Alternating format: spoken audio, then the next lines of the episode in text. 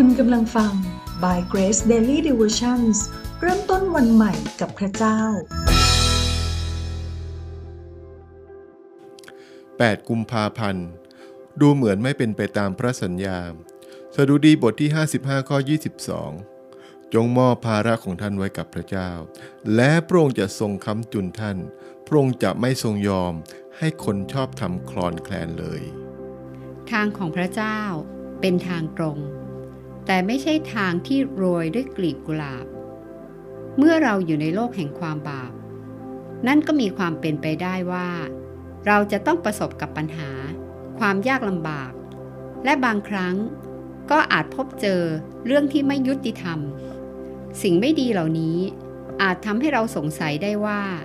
เกิดอะไรขึ้นกับพระสัญญาของพระเจ้า พระองค์สัญญาเองไม่ใช่หรือว่า พระองค์จะทรงดูแลลูกของพระองค์ ให้เรามาดูตัวอย่าง คนในพระคัมภีร์ที่พบเจอกับสถานการณ์เช่นนี้ และดูการตอบสนองของพวกเขาด้วยกัน คนแรกคือโยเซฟ โยเซฟเป็นลูกรักของอิสราเอลผู้เป็นพ่อ ถึงกระนั้นท่านก็ถูกเหล่าพี่ชาย จับตัวไปขาย เพียงเพราะความอิจฉา โยเซฟไม่เหลืออะไรเลย แม้แต่อิสรภาพของตัวเอง ท่านเป็นทาสอยู่ที่อียิปต์ อย่างไม่เป็นธรรม แต่โยเซฟก็ไม่เคยโทษพระเจ้า และมั่นใจเสมอว่า พระองค์ทรงสถิตกับท่าน สุดท้ายพระเจ้าก็ทรงยกชูโยเซฟ ให้กลายเป็นนายกประเทศอียิปต์และเพราะโยเซฟนี่แหละ มนุษย์ทั้งโลกจึงไม่อดตาย คนต่อมาคือดาวิดหนุ่มน้อยรูปงาม บุตรเจสซี ผู้ที่ได้รับการเจิมให้เป็นกษัตริย์ตั้งแต่เด็กๆ แต่นั่นก็ไม่ได้แปลว่า ท่านจะได้เป็นกษัตริย์ในทันที ท่านต้องถูกซาอูล กษัตริย์อิสราเอลองค์ปัจจุบัน ไล่ล่าเอาชีวิตอยู่นานหลายปี กว่าที่ดาวิดจะได้เป็นกษัตริย์ ก็ตอนที่มีอายุ 30 ดาวิดปกครองอิสราเอลอย่างดี ร่วมกับพระเจ้า และประเทศอิสราเอลก็รุ่งเรืองอย่างมาก เห็นได้อย่างชัดเจนว่า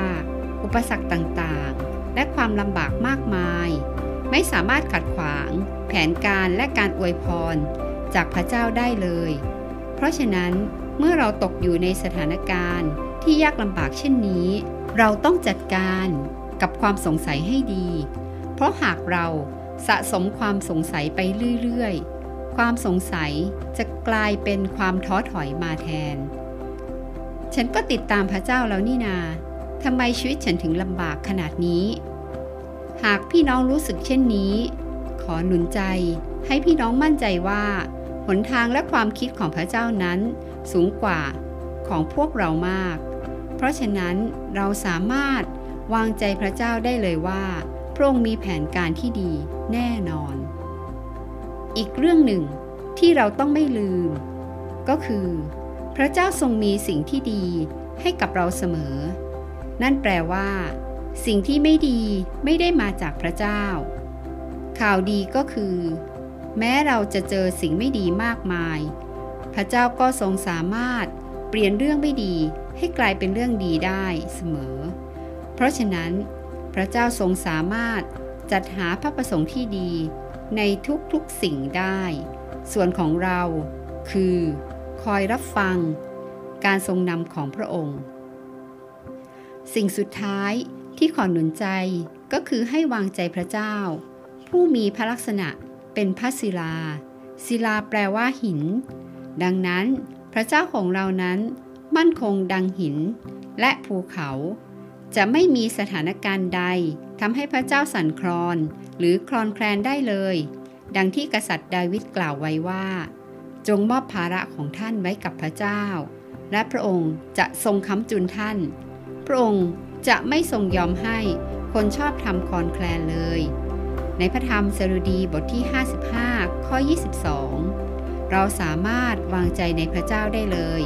พระองค์ทรงมั่นคงและเหมือนเดิมทุกวันตลอดไปเป็นนิด เมื่อเราทำลายความสงสัยได้และมีความเชื่อมั่น ในพระองค์อีกครั้ง สถานการณ์ร้ายๆก็จะกลายเป็นดี เราจะผ่านพ้นไปได้ และได้รับแต่สิ่งดีๆ อย่างแน่นอน ให้เราถวายเกียรติพระเจ้า ด้วยการวางใจในพระองค์ ให้เราใคร่ครวญพระเจ้าพระเจ้าในตอนนี้ และอธิษฐานขอบคุณพระเจ้าร่วมกันข้าแต่พระเจ้า ลูกเชื่อมั่นว่าพระองค์ทรงเป็นพระเจ้าผู้ยิ่งใหญ่ ไม่มีสิ่งใดที่สั่นคลอนพระองค์ได้ ขอให้ลูกยึดมั่นในพระสัญญาของพระองค์ ไม่สงสัยในความยิ่งใหญ่ของพระเจ้า และความรักของพระองค์ ที่จะช่วยกู้ชีวิตของลูกออกจากสถานการณ์ความยากลำบากต่างๆ แม้ตอนนี้เวลาแห่งการช่วยกู้ยังมาไม่ถึง แต่ลูกจะรอคอยและยึดมั่นในพระองค์ต่อไปด้วยความเชื่อ ในพระนามพระเยซูคริสต์เจ้า